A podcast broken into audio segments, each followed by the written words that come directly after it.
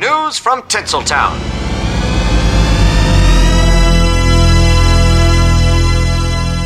We'll start with the new stuff in theaters this weekend. Just one major film in wide release. That's Argylle, rated PG 13.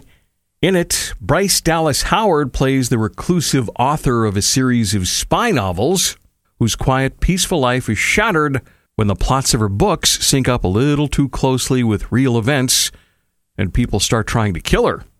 Bryan Cranston plays the villain. The upcoming Beetlejuice sequel officially has a title Beetlejuice Beetlejuice. Boy, they better not make a third movie then, or we're going to run into some problems. Release is set for September 6th. By the way, Tim Burton also set to remake the B movie Attack of the 50 Foot Woman.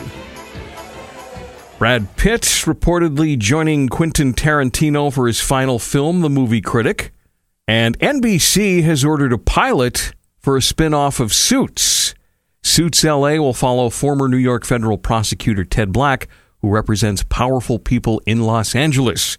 The original series ran for eight years on USA Network. Now it's one of the biggest things streaming on Netflix. Speaking of Netflix, they acquired the rights to the documentary from Will Ferrell following its debut at the Sundance Film Festival. Will and Harper is a documentary about Will's cross country trip with his best friend Harper Steele, who recently came out as transgender. The two became friends at Saturday Night Live when Will was a performer and Harper was a writer. During the 17 day trip chronicled in the movie, the two visit dive bars, diners, dirt track races, and NBA games. Other streaming stuff Hulu is now reportedly cracking down on password sharing. The streaming service is banning sharing passwords outside of one's primary residence. Subscribers must comply by March 14th. And you know, I was worried that Jon Taffer had run out of people to yell at, but ho ho, we're in luck. Taffer will be back for Bar Rescue's ninth season on the Paramount Network.